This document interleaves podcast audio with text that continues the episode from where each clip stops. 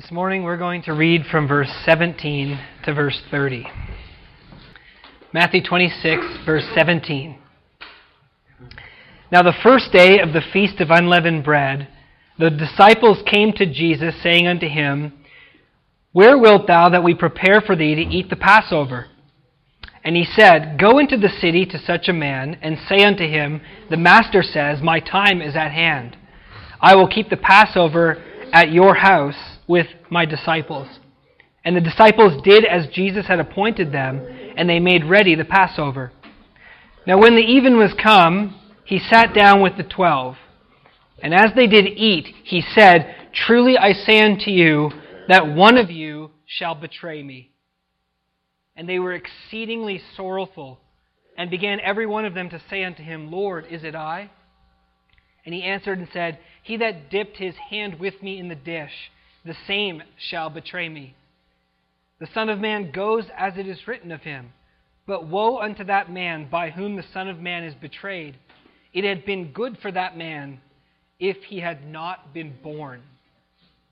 Then Judas, who betrayed him, answered and said, Master, is it I? And he said unto him, You have said. As they were eating, Jesus took bread and blessed it, and brake and gave it to the disciples and said, Take, eat. This is my body. And he took the cup and gave thanks and gave it to them, saying, Drink ye all of it. For this is my blood of the New Testament, which is shed for many for the remission of sins. But I say unto you, I will not drink henceforth of this fruit of the vine until that day when I drink it new with you in my Father's kingdom. And when they had sung a hymn, they went out into the Mount of Olives. Let's pray. Father, this morning we pray that by your Holy Spirit you would give increase and that your word would find a place within our hearts. As your word, Lord, is sown this morning, as we turn our attention to your word, and to the words of your Son. We just pray, Lord, that we would have hearts that would receive, that wouldn't be stony or choked by distractions and many other things, Lord, but that we would have hearts to receive what you have to say to us. Please speak to us afresh this morning through your word. Please change us by what we hear. Please point us this morning to you and to your love and all of your wonderful attributes. Help us to see you afresh this morning and give glory to you. We pray in Jesus' name. Amen. Well, in our series through the book of Matthew, we are now in the midst of the Passion narrative. And last week we talked quite a bit about what the Passion narrative is. The Passion narrative is the betrayal, the trial, suffering, death, and resurrection of Jesus. And the Passion narrative, recorded in all four Gospels, is the most important part of those four Gospels. All the apostles who wrote a Gospel, uh, Matthew, Mark, Luke, and John, recorded the Passion narrative. You, you remember that there's many things that one of the Gospels will one of the Gospels will record that the others don't. But they all know this is the most important part. The sufferings of Christ the passion of Jesus Christ. And Jesus has been foretelling this to his disciples. Since Matthew chapter 16, Jesus has been telling his disciples the Son of Man must be betrayed into the hands of men. He'll be mocked, scourged, crucified, they'll kill him, and he'll raise, to, raise from the dead on the third day. So Jesus has been telling the disciples this. This is no accident. The passion of Christ doesn't spoil anything in the plan of God. It's not that Jesus came and, no, don't betray me, don't crucify me. You're going to ruin it. The passion is the purpose for Christ coming into the world. The reason that Jesus was born was for what we're about to read here. You remember in chapter 1, verse 21. You can turn with me there. In the Gospel of Matthew.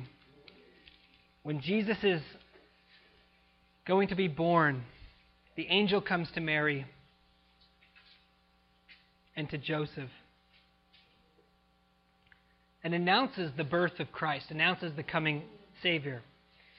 And if you look at Matthew chapter 1, verse 20 and 21, while Joseph thought on these things, behold, the angel of the Lord appeared to him in a dream, saying, Joseph, son of David, fear not to take unto you Mary your wife, for that which is conceived in her is of the Holy Ghost. And she shall bring forth a son, and you shall call his name Jesus, for he shall save his people from their sins. This is the reason for Christ coming into the world. And his name tells us his mission. You are to name him Jesus, for he will save his people from their sins. That is why Jesus came into the world. The best Christmas carols that we sing at Christmas time make the connection. They're not just mere sentimental songs about God being born, but they connect the fact that Jesus was born so that he might save us from our sins. So, for example, uh, in one of the most beautiful Christmas carols we have, Hark the Herald Angels Sing, one of the lines goes like this Mild he lay his glory by, born that man no more may die, born to raise the sons of earth, born to give them second birth. And how does he accomplish that? How does Jesus, by coming into the world, save us from our sins? And there's only one way, and this is why Jesus is the only way to the Father. This is why Jesus is the only way for a sinner to be saved. This is why, as Christians, we proclaim to the world that there's no other name under heaven by which men can be saved, that Jesus is the way, the truth, and the life, and no one comes to the Father but by Him, that if you don't believe in Him, you'll perish. And this is because the only way that Jesus can save us from our sins is through His death that He accomplished for our salvation. That's the only way. And without his death, without his passion, as we're going to read, Christ would be nothing to us. It's very important to understand that. If Jesus had just come into the world to teach us the things that he teaches, minus his crucifixion and death, what he taught wouldn't make any sense. He'd be an idle babbler, and I'm certain that none of us would even probably know who Jesus is if he hadn't have been betrayed, mocked, scourged, crucified, and resurrected like the scriptures foretold. None of us would know and none of us would care, and he wouldn't mean anything to us, even if he did everything else, minus his passion. Last Sunday, we talked about how the passion of Jesus was appointed by God, that none of it was an accident, and that God ordained it from before the foundation of the world. This was God's plan. This is God's plan. And as we read through the Passion narrative over the next few weeks, we need to keep that in mind. And this morning, I'd like you to keep that in mind as well that everything we read was appointed by God. We also looked last week how Jesus' passion was appreciated and how Mary broke the alabaster box and poured the precious perfume and worshiped Jesus because she knew he was going to die. And Jesus' passion was appreciated and has been appreciated ever since. She wasn't the only person in the world to appreciate it. And we also ought to have a heart full of thanksgiving towards God. As we read through the Passion narrative, let's keep that in mind as well. And finally, we also talked last week about how Jesus' passion was appalling. It was appalling. Just because it was appointed by the Father, just because everything that happened to him, we can say, yeah, that's ordained, that was written, that's the determined, determined plan of God, doesn't mean that it's not appalling. Doesn't mean that Jesus wasn't horribly mistreated and that man hadn't sinned against God and that they aren't responsible for their sins. They are, as we looked at last week. Jesus was mistreated by God. God's uh, or foreordination of these things does not take away human responsibility. And let's keep that in mind as we go on that the passion narrative proves to be the greatest witness to the sinfulness of mankind. Ever doubtful that men are sinners? Just read over the Passion narrative and you'll see that men are sinners. But by seeing that, we see the goodness of God who loves sinners. Amen. So let's keep that in mind this morning as we look at now the next section in the Passion narrative, which is the Last Supper. The Last Supper. Look with me at verse uh, go back to uh, Matthew 26 and we'll look at verse 17. the first day of the Feast of Unleavened Bread. I'd like to just give a, just a brief background on how the festival worked. The Passover, the Passover festival was celebrated on the 14th of Nisan. That's a Hebrew month. We don't follow that calendar, but in the Hebrew month, which falls about uh, in the middle of March and April. Between March and April is Nisan, the month that the Hebrews follow in their calendar. And on the 14th of that month was the Passover. And the Passover was when that nation of Israel would commemorate their redemption out of Egypt, when God, long ago, sent an angel of death to slay all the firstborn in Egypt and in Israel at that time. But that the nation was redeemed by the slaying of a sacrificial lamb, and whoever sacrificed that lamb and put that blood on the door, they were preserved and they were redeemed. And so on the 14th of Nisan, which was the day that that happened, Israel was commanded by God to celebrate a Passover meal to remember that. And they would do that on the 14th of Nisan. In fact, they still do it today. They still celebrate that today. And the Passover meal was followed by seven days of what's called uh, the Feast of Unleavened Bread. And in those seven days, no one in Israel was to eat anything that had leaven in it. No, no leavened bread, or everything had to be unleavened. What the unleavened bread signified, and the seven days, which is a complete number, it signified their redemption. It signified actually their miraculous redemption. Because the reason why the bread was leavened, it says in the book of Exodus, is because God redeemed them so miraculously, they didn't have any time for the bread to leaven. And so Israel left Egypt before their bread could even leaven. That was how quickly they were redeemed by God. And so they were to remember that, seeing that this wasn't the work of man, because if it was the work of man, it would have been a long, arduous process. This was the work of God. God redeemed us without our work. And so they would remember that for seven days after the Passover. And in Jesus' day, that period of time, the Passover and unleavened bread, would be called either Passover or the Feast of Unleavened Bread indistinguishably. Uh, it was just eight days of celebration that you could call Passover or unleavened bread. Eight days total. And so now we see that the first day of the feast has come, or it's, it's right upon them. And the time has come to think about where they're going to eat the Passover. Jerusalem at this time is absolutely packed with pilgrims. Jerusalem, they would say, would multiply many times its population uh, during the Passover festival. And many people in Jerusalem would open their homes to strangers.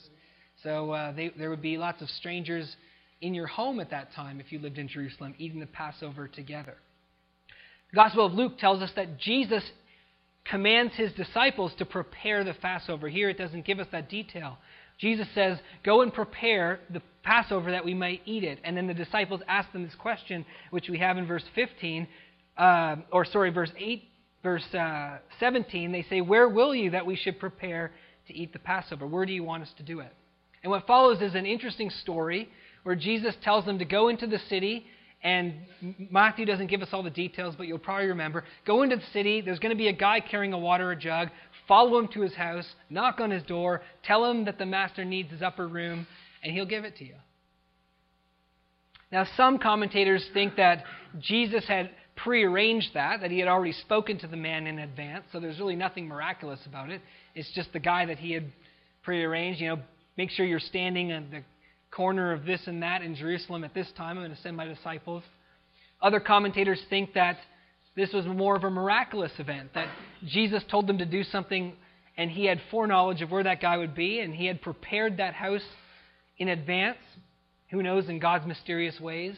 Maybe God had sent a messenger that person said, You're going to have special company, make sure that house is ready. I personally believe it was a miraculous event. I think the disciples wouldn't have been oblivious if Jesus had prearranged and set up where they would eat.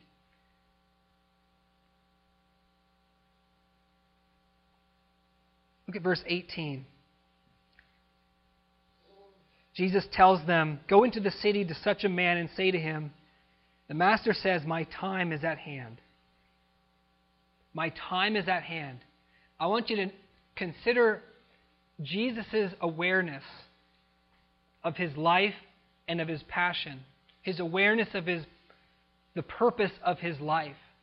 My time is at hand. Can you imagine? You don't usually hear people talk like that, right? When was the last time you heard somebody say that? Maybe if they're dying in a hospital, right?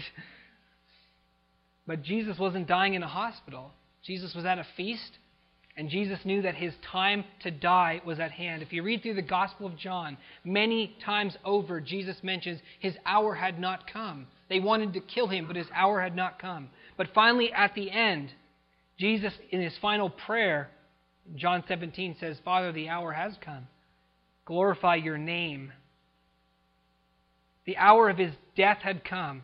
This was the purpose of his coming, as we had been saying. And just as Jesus, I believe, had appointed, look at it, says in verse 19, and the disciples did as Jesus had appointed them. And Jesus appointed them to go into the city and they'd meet that guy. And I believe it was a miraculous happening. Just as Jesus had determined what would happen just in their arrangement of where they'd eat the Passover, so God had arranged and determined exactly what would happen with Jesus in his passion.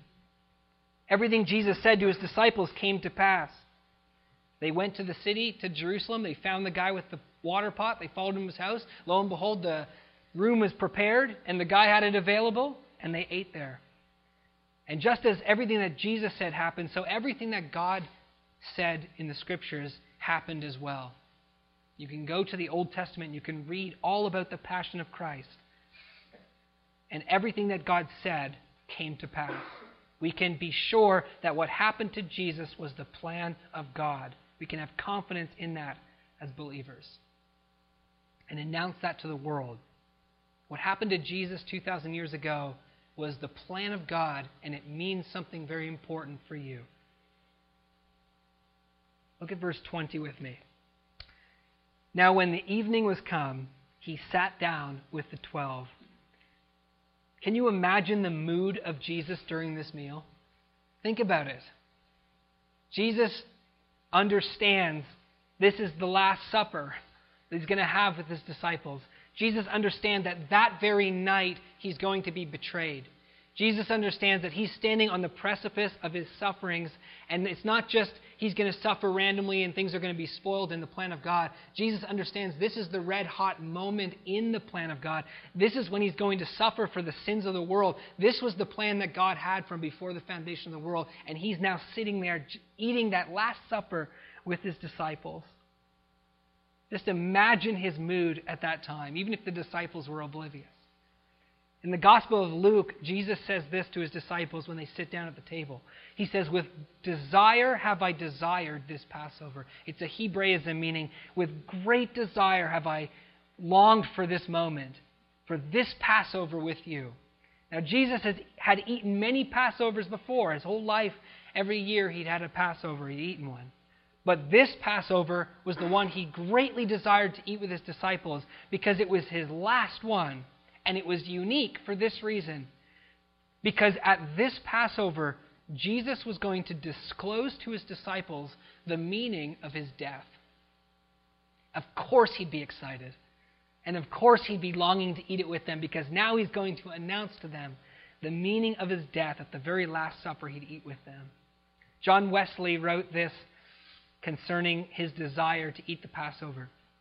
Christ desired it both for the sake of his disciples, to whom he desired to manifest himself farther, and this solemn, at this solemn parting, and for the sake of his whole church, that he might institute the grand memorial of his death. Jesus knew all these things, and he knew this is what he was going to say at this Passover. So, truly, what a seminal and unprecedented night this was in the history of the world. The Last Supper is famously portrayed by Leonardo da Vinci. How many of you can picture in your head Leonardo da Vinci's Last Supper? It happens to be the most reproduced religious painting ever.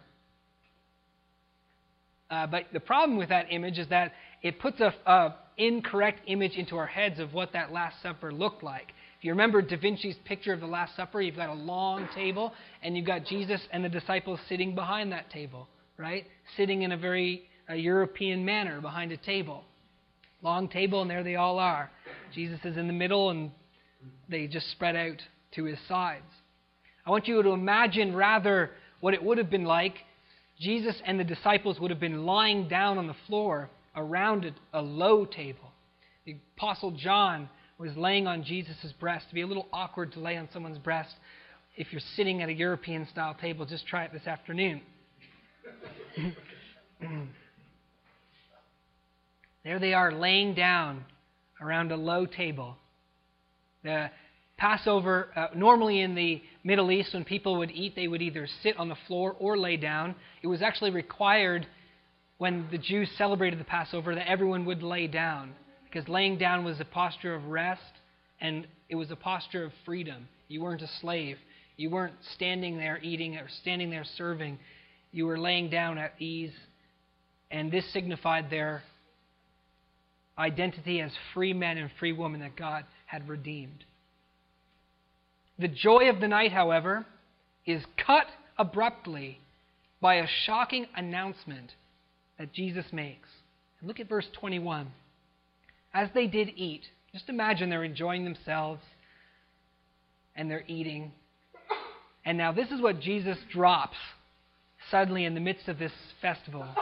Truly I say unto you that one of you, and they're all laying there eating together, having a good time, one of you will betray me. In the Gospel of John, John tells us that when Jesus made this announcement, he became troubled in his spirit. Jesus is not a stoic. Okay? Even though everything that happened to Jesus was appointed by God, Jesus was not emotionally uninvolved. He was no stoic. What happened to Jesus was appalling. He was horribly mistreated. And though it was appointed by God, it still troubled Jesus to be mistreated by men. And so we should see it too. When we read these things, understanding, we should understand what is involved here, what sin is involved here, and how evil it truly is. Betrayal is one of the worst evils a person can ever commit. It doesn't just hurt, betrayal stings because it's a violation of trust. It's easy to be hurt by a complete stranger, right? It's a lot more difficult to be hurt by someone who's close to you and someone whom you trusted. Makes it, makes it much more difficult. I know when I play the game of risk, I don't mind losing fairly, right? If I have a team and there's another team and we're battling it out, I don't mind losing if our team stays together. But it doesn't feel good to lose when you're, someone on your team betrays you, right? Maybe you can relate to me. Webster defines betrayal as this to deliver into the hands of an enemy by treachery or fraud in violation of trust. This is a stinging thing, and Jesus felt the sting of this betrayal because he loved Judas, and he spent three years with Judas. Jesus wouldn't have been emotionally uninvolved with Judas in those three years, do you think? You think for three years Jesus You're, you're going to betray me, so I'm going to keep my safe distance with you? No, not at all. Remember when Judas finally does come and betray him, he kisses him, and Jesus says, Friend, you betray me with a kiss? This is not the first mention of betrayal. Jesus has mentioned to the disciples that he would be betrayed, you'll remember. The Son of Man, we're going to go to Jerusalem, and the Son of Man will be betrayed into the hands of the chief priests. I'm sure that Peter was on the lookout for a betrayer, but I'm sure that Peter probably wasn't thinking it would be one of the twelve. None of the disciples suspected Judas. I'm sure Peter was on the lookout outside Maybe one of the 70, maybe one of the crowd that's following around. I'm going to keep my eyes open, keep my sword ready for whoever's going to betray Jesus. I'm sure the disciples were absolutely shocked when they heard for the first time from the lips of Jesus on this night that it would be one of the 12 that would betray him. To us, it's no surprise. As the readers, we've already seen Judas has been behind the scenes selling away Jesus for 30, uh, 30 pieces of silver. But the disciples don't know about that. And this is an absolute surprise at the Last Supper for them. What a shock that would be. The lesson is a shocking one for us. This teaches us about the human heart. And we see here in the case of Judas, brothers and sisters, that the human heart can be very hard. The human heart can see miracles. The human heart can spend much time in close proximity with Jesus. And still be unaffected by him. This is what Judas tells us, doesn't it? Doesn't he? He tells us this. You can be around Jesus, you can be around His Word, you can be around miracles, you can see lots of things, and still not be saved and still be unaffected by Jesus. His heart was so dull, so dishonest, that even after all he had seen, he betrayed Jesus. Ask yourself if you've seen much, if you've seen miracles, if you've heard much, if you've been around much talk of Jesus, because obviously we don't have a physical proximity with Jesus anymore, but it's the same today. In fact, it's probably even more of a danger today because we don't have that physical proximity with Jesus, but we can be around the teaching of Jesus. We can be around and learn about Jesus. And our hearts can still be dull and dishonest, and we're unaffected by Him. And we haven't truly believed on Him. We haven't truly acknowledged him to be the Son of God.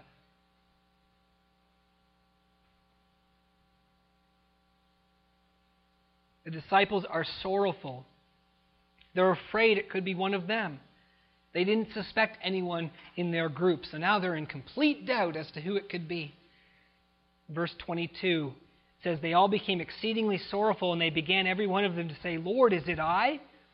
Uh, although in the Greek it bears out more of a negative tone, like, Not I, Lord. Is it I? In verse 23, Jesus actually doesn't really give them any help. This is not to be mistaken. Verse 23 is not to be mistaken with a similar saying in the Gospel of John. And you remember in the Gospel of John that Peter tells John to ask Jesus who it is, right? And Jesus says, The one to whom I give the bread that I dip, that's the, that's the one who betrays me. And then Jesus dips some bread into the sop, gives it to Judas. And Judas, then Jesus says, Go and do what you are going to do quickly. This is not to be confused with that. Here, Jesus announces to everyone that he that dips his hand with me in the dish, the same shall betray me. Now, it's kind of an ambiguous saying because they have all dipped their hand with him in the dish. And Jesus isn't announcing who it is at this point.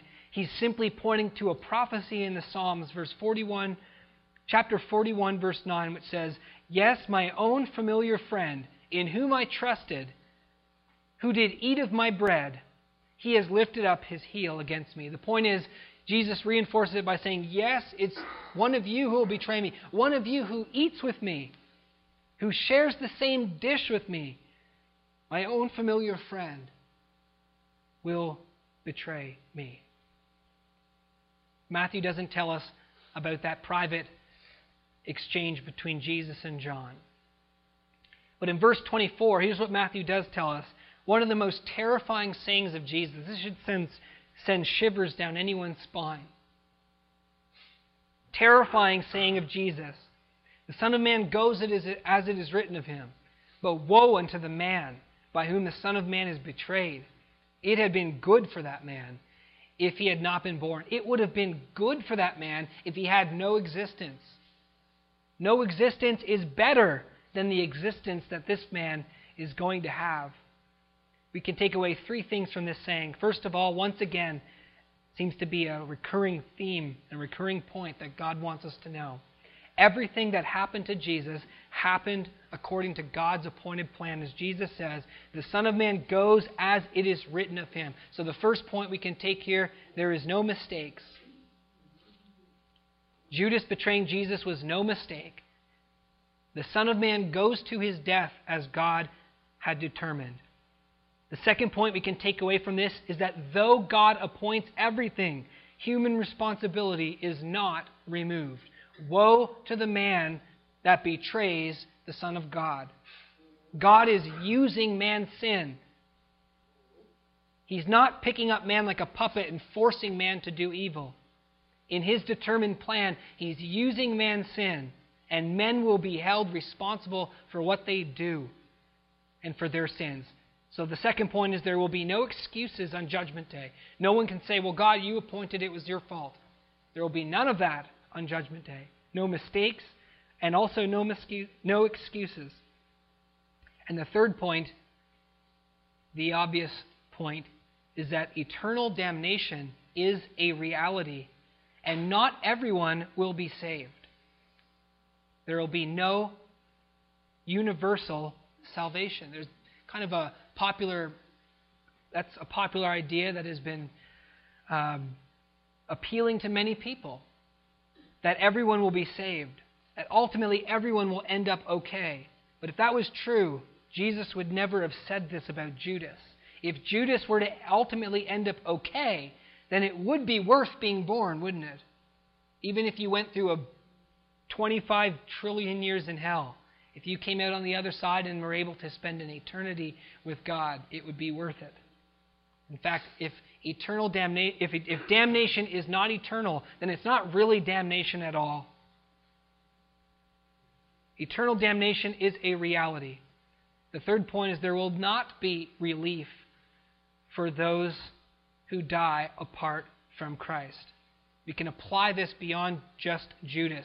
I think it's perfectly fair to say it would be better for someone not to have been born if they had not believed in Christ. A lot of people say life is worth living even if they go to hell. People, t- people say that a lot. They tell me that. Well, even if I go to hell, it's been good life. Life is worth living.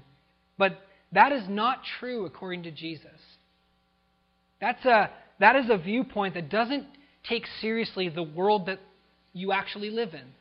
You live in a moral world. You live in a world where good and evil and justice is a serious and true thing. You're not just here to eat ice cream and enjoy yourself and then, oh, I guess I'll go to hell at the end of the day. It was, it was good while it lasted. You're going to realize on Judgment Day that life was not about ice cream. Life was about righteousness, and you were unrighteous. And punishment is no little thing. No, it wasn't worth eating ice cream for 50 years than to be eternally punished. Punishment is no little thing. You're going to realize this is actually what life is all about righteousness. And so these words would apply. J.C. Ryle writes this Except a man is born again, except a man be born again, he shall wish one day that he had never been born at all. Sobering words. Brothers and sisters, people ought to take care of their soul. It's one of the teachings of Jesus, isn't it? What does it profit a man if he gains the whole world and loses his own soul? Jesus says, I'll tell you who you should fear. Don't fear man who can throw you in prison or shoot you in the head. Fear God, who after you've died can destroy body and soul in hell. That's who you need to fear. Jesus taught eternal punishment. We saw that at the end of Matthew 25, didn't we? Where Jesus says, These shall go away into everlasting punishment, but the righteous into eternal life. Take it from Jesus. Take it from the Son of God, who's, who came from heaven to earth to show us the way, as we sang this morning. Take it from Him, who taught eternal punishment as a reality. Don't listen to those who say, don't worry about it. Oh, I guess we'll find out when we get there. Uh, it's been worth it as, you know, at least it's been worth it just to live this life. Don't listen to them. Listen to Jesus, who warns you about eternal punishment. And he also tells you the way to be saved.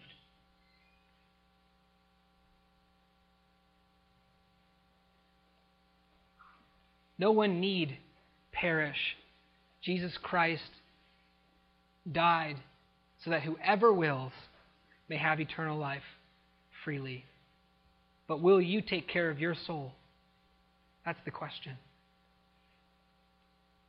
Amazingly, in verse 25, Judas also asks Jesus.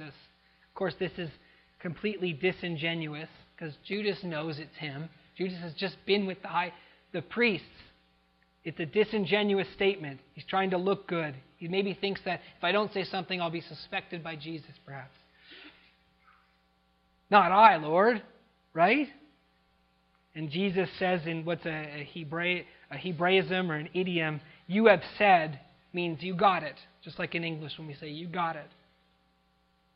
It's a qualified approval. Instead of saying yes, you affirm the statement of the other.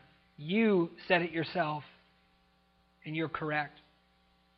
Judas is an example of what not to do for us. Don't be dishonest with God. Don't pretend with God. God sees you through and through.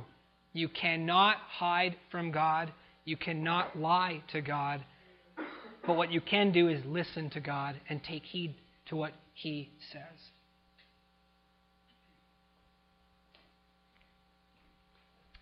We come now to the most important part of the Last Supper.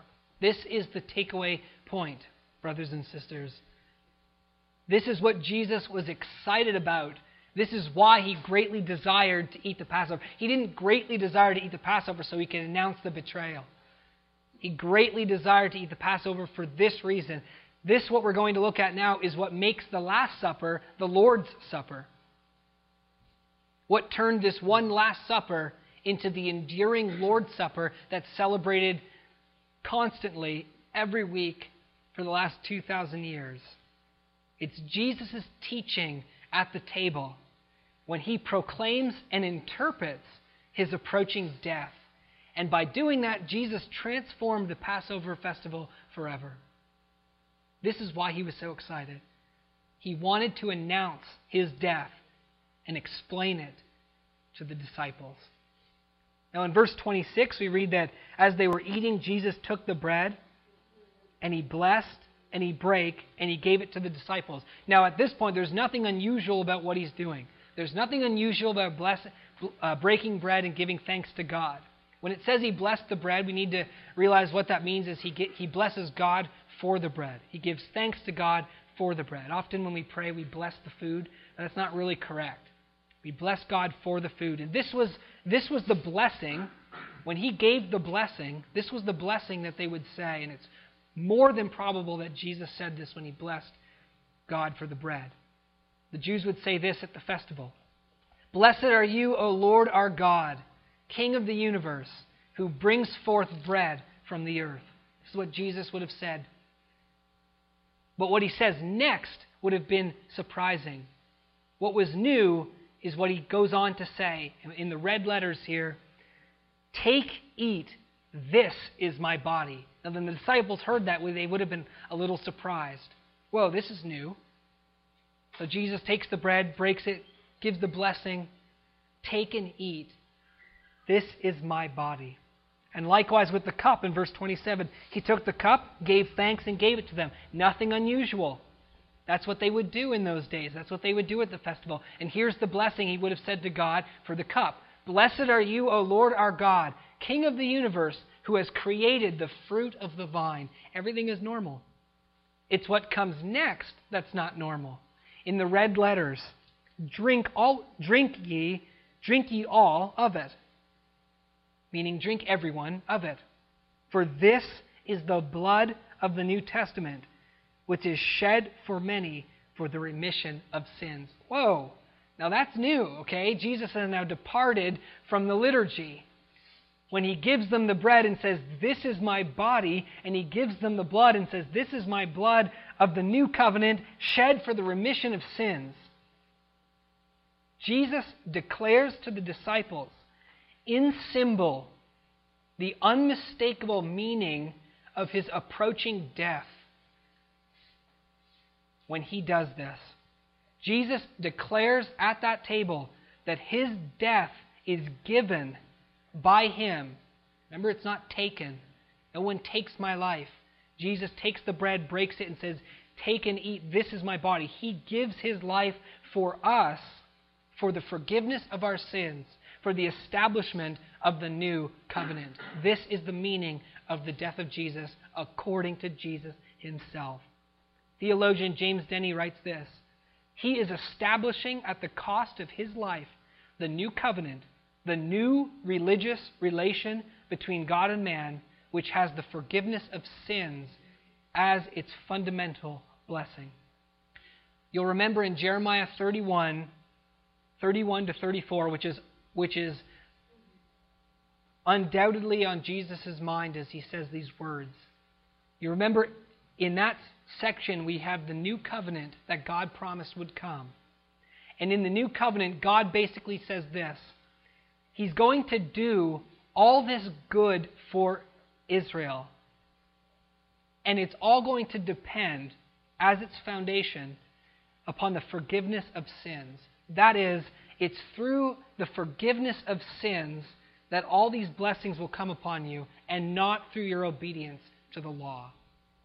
That's what the new covenant is all about. Behold, the day is going to come, God says, when I'm going to make a new covenant with the house of Israel and the house of Judah. It's not going to be like the old covenant that I made with them at Mount Sinai when I brought them out of Egypt, which covenant they broke. And all that breaking of the covenant did was bring a curse. No, it's not going to be through obedience to the law that men will become my people and that men will be blessed and will know me. It's going to be through the forgiveness of sins. One thing we know in the scriptures is that it's sin that brings death and it's righteousness that brings blessing and life. Righteousness does not come by the law. The old covenant shows us that. No one will ever be righteous before God. No one will ever be blessed by God. No one will ever obtain life from God through obedience to commandments. Never. The Old Covenant shows us that doesn't work. In fact, that's the teaching of Scripture. It was given to show us that. The New Covenant, on the other hand, is the bringing in of righteousness, blessing, and life, not through the commandments at all. Commandments are never mentioned in the New Covenant, but through the forgiveness of sins. And how do we obtain the forgiveness of sins? Jesus is telling us it is through his body and his, his body being broken and his blood being shed for the forgiveness of sins. Wow, what a statement. I am going to die. I am going to be crushed. I am going to be shed. My blood is going to be shed as a sacrifice. And it's through my death that the forgiveness of sins will come, not through your obedience to the commands, as the law requires. The law says if you do it, you'll be forgiven. It's through the death of Christ you'll be forgiven. And what happens if you're forgiven? All the blessing and all the life will flow to you because of this. It's now time. It's all going down right now. Jesus' death is just about to happen, and he's made this announcement. I want to make it very clear this morning that it is that it is most foolish and superstitious to think that Jesus here is talking about the elements as if they had turned literally into his body and his blood. And that's the way we're supposed to think about it. Much foolishness and trouble has arisen because of these words take and eat, this is my body and this is my blood. And I think this is the work of the devil who comes in at a critically important point and corrupts the truth and makes men's minds look away from the truth and distracts them with other things. They take men, he takes men's eyes off of the death of Jesus and onto the elements of the bread and the wine and teaches people this is literal. This is tr- called transubstantiation. That is, that the bread and the wine has changed its substance, not its appearance, but its substance, and it becomes the actual body and blood of Christ. And unless you actually eat this transubstantiated bread and wine, you can't be saved. And by the way, you can't just eat it once, you have to eat it over and over and over again. You know that this is what billions of people, almost a billion people, believe who claim to believe in Jesus. Let's make it very clear here this morning so that we can keep our eyes on what we need to keep our eyes on. Jesus by no means means meant literal bread and wine that this is literally my body and this is literally my blood. Eat of it. This was symbolic, pointing to his death. That's the obvious explanation of this passage. I'd like to give you a few reasons why that is. This is obviously the language of John chapter 6. You remember in John 6, long before the Last Supper, Jesus was telling people that you need to eat my flesh and drink my blood if you're going to have any life in you whatsoever, right? And a lot of people were bothered by that.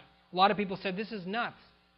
What do you mean we have to eat his flesh and drink his blood? And Jesus saying, I am the bread of heaven that comes down from heaven, that gives life to the world. But he explains it by saying that the bread that I give is my flesh, which I give for the life of the world. Jesus is clearly referring to his death and what it means to consume his flesh and to consume his blood, according to Jesus, is to believe.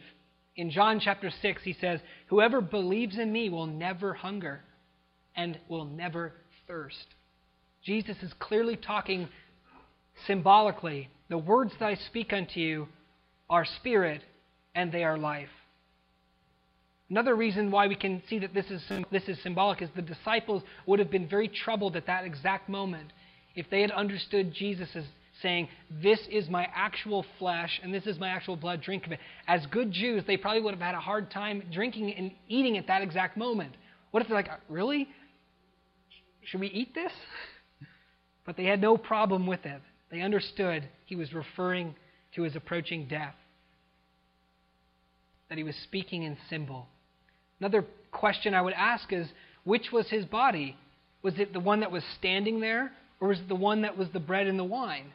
Which is his body? If he says, This is my body and my blood, does that mean he's no longer in his body? Does that mean he's no longer needing to lay down his life? Jesus hadn't even gone to the cross yet. Rather, we're to take these words that he's anticipating what is about to happen, and he's preaching his death in symbol. Did Jesus need to drink his own body and blood? Jesus would have eaten the bread and drunk the wine that night as well. But it would be strange if he had eaten a transubstantiated bread and wine. Why didn't Jesus say this body, this bread symbolizes my body and this bread symbolizes my blood? Many people would ask that. But the uh, interesting thing is that uh, scholars will point out is that there is no Hebraic Aramaic word for symbolizes. That the only way to say it in the Hebrew or Aramaic would be to say, This is my body and this is my blood, as we've already seen in the parables, where he says that the harvest is the end of the world and the reapers are the angels and all these things. Brothers and sisters, we do an extreme disservice to Christ by making the elements more than symbolic of his death. And what Jesus wants us to see is that this is about faith in his death, not eating bread and wine. This is about faith in his death, not ritual.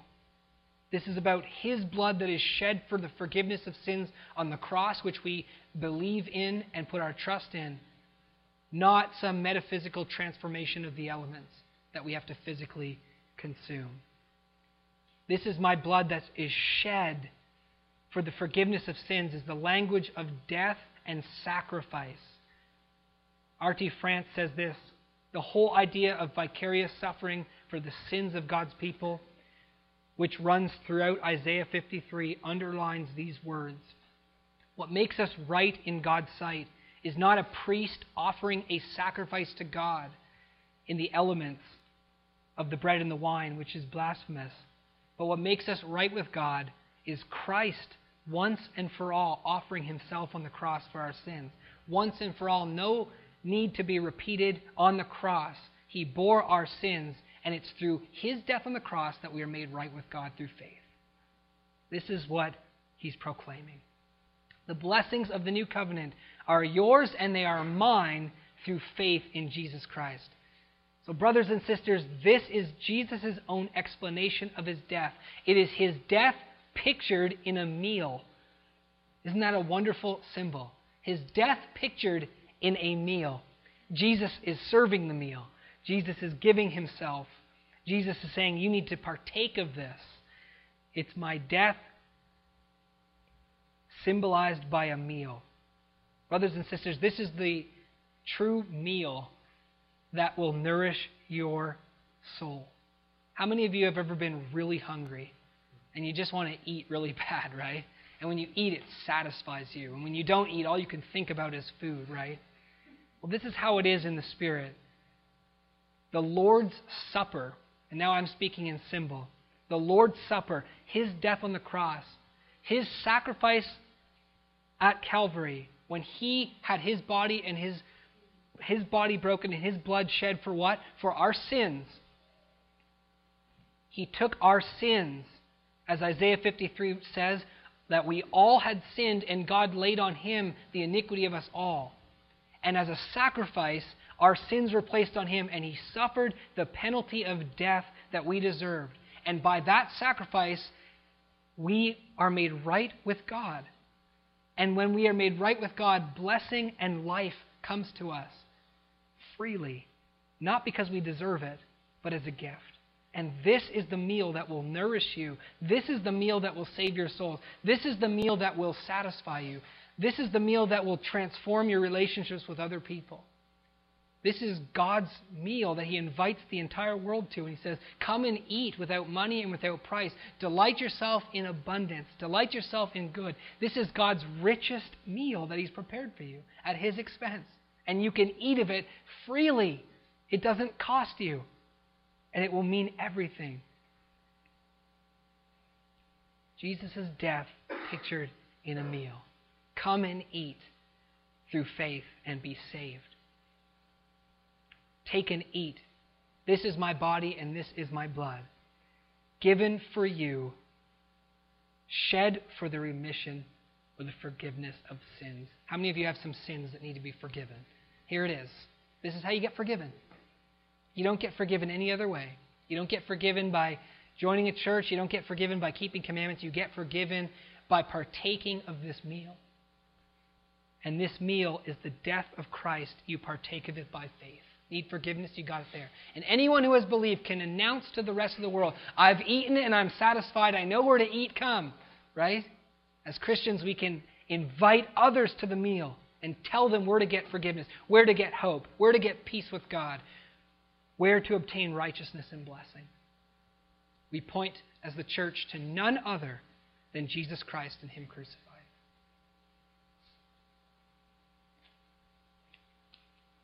Here's how we should celebrate the Lord's Supper when we remember it together. We should keep in mind that it is symbolic. We do it in remembrance of his sacrifice. We're not repeating his sacrifice. We're not being saved by eating physical elements. We're doing it in remembrance of him. We're repeating this symbolic meal, and we're putting our faith in him, not in ritual. When we take the Lord's Supper, certainly we should be sober minded. We should be solemn. We should be joyful, but we should not be ritualistic or superstitious. And it seems like we as men are prone to superstition, aren't we? God says in Deuteronomy, when you see the sun and the moon and the stars, beware lest you start worshiping them. I think a similar warning could be given to men. When you see the bread and the wine, beware that you start worshiping them as if they've turned into Christ. We have failed if we treat the Lord's Supper like that. It's about his death, as the Apostle Paul says in 1 Corinthians 11 26. As often as we eat the bread and the, drink the cup, we proclaim his death until he comes. We proclaim his death. Kind of an odd saying, isn't it? We proclaim his death until he comes. His death wasn't the end of him, was it? We proclaim his death until he comes. The one who died for our sins and saves us is alive. Jesus rose from the dead. Verse 29 also implies the resurrection. Jesus says, right after announcing that this is my blood shed for the, for the remission of sins, which is a clear statement of sacrificial death. In verse 29 says, I will not drink henceforth of this fruit of the vine until the day when I drink it with you anew in my Father's kingdom. He's announcing also the implications of his resurrection. He's not going to go away forever. When he died on the cross for our sins, the one who loved us and saved us is alive. And we will see him one day, dear brothers and sisters. We will see the one who loved us and saved us on the cross. We will drink the fruit of the vine with him in the age to come in our Father's kingdom. We as Christians have so much to be thankful for and so much to be excited about. Amen? Amen? If you're not thankful and if you're not excited, maybe you need to remember Jesus Christ and what he has done for you and that you're going to see him very soon. Finally, in verse 30, we see that they conclude their Passover festive meal with a hymn. Charles Spurgeon writes this about this. Was it not truly brave of our dear Lord to sing under such circumstances?